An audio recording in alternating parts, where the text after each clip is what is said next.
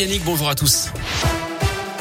On commence par vos conditions de circulation dans la région avec la coupure de l'autoroute A39 en direction de Bourg-en-Bresse après la sortie 10 de Saint-Trivier. Dans l'un, suite à un accident de poids lourd, il est conseillé d'éviter le secteur.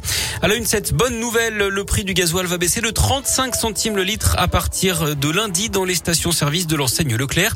C'est ce qu'annonce ce matin son PDG Michel-Édouard Leclerc sur BFM. Selon lui, les autres stations devraient elles aussi baisser leur prix puisque le marché est en train de se retourner. En attendant, aujourd'hui et demain, c'est Casino qui propose le carburant à 1 euro sous forme de bon d'achat à condition de faire au moins 100 euros de course.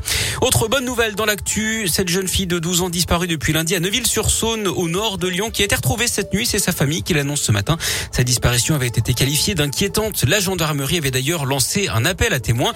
Soulagement également dans la Loire. L'homme de 52 ans porté disparu depuis samedi dernier à Roche-la-Molière a lui aussi été retrouvé sain et sauf. C'est la police qui fait cette annonce ce matin.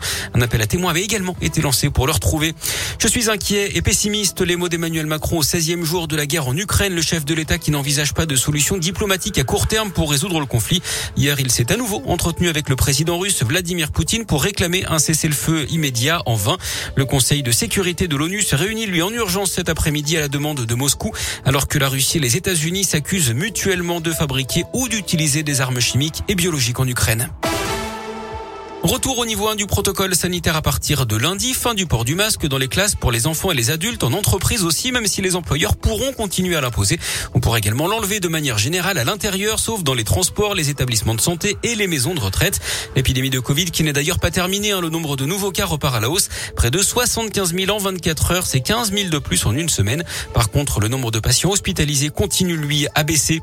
Un millier d'appels et de textos menaçants. Un Indinois de 43 ans habitant de Viria a été condamné condamné un an de prison ferme en octobre 2021 et février dernier, il avait envoyé 940 appels et des centaines de SMS à son, euh, son ex-compagne alors qu'il se trouvait sous contrôle judiciaire. À l'étranger, les commémorations de la triple catastrophe du 11 mars 2011, il y a 11 ans au Japon, un séisme suivi d'un tsunami. La centrale nucléaire de Fukushima avait également été impactée.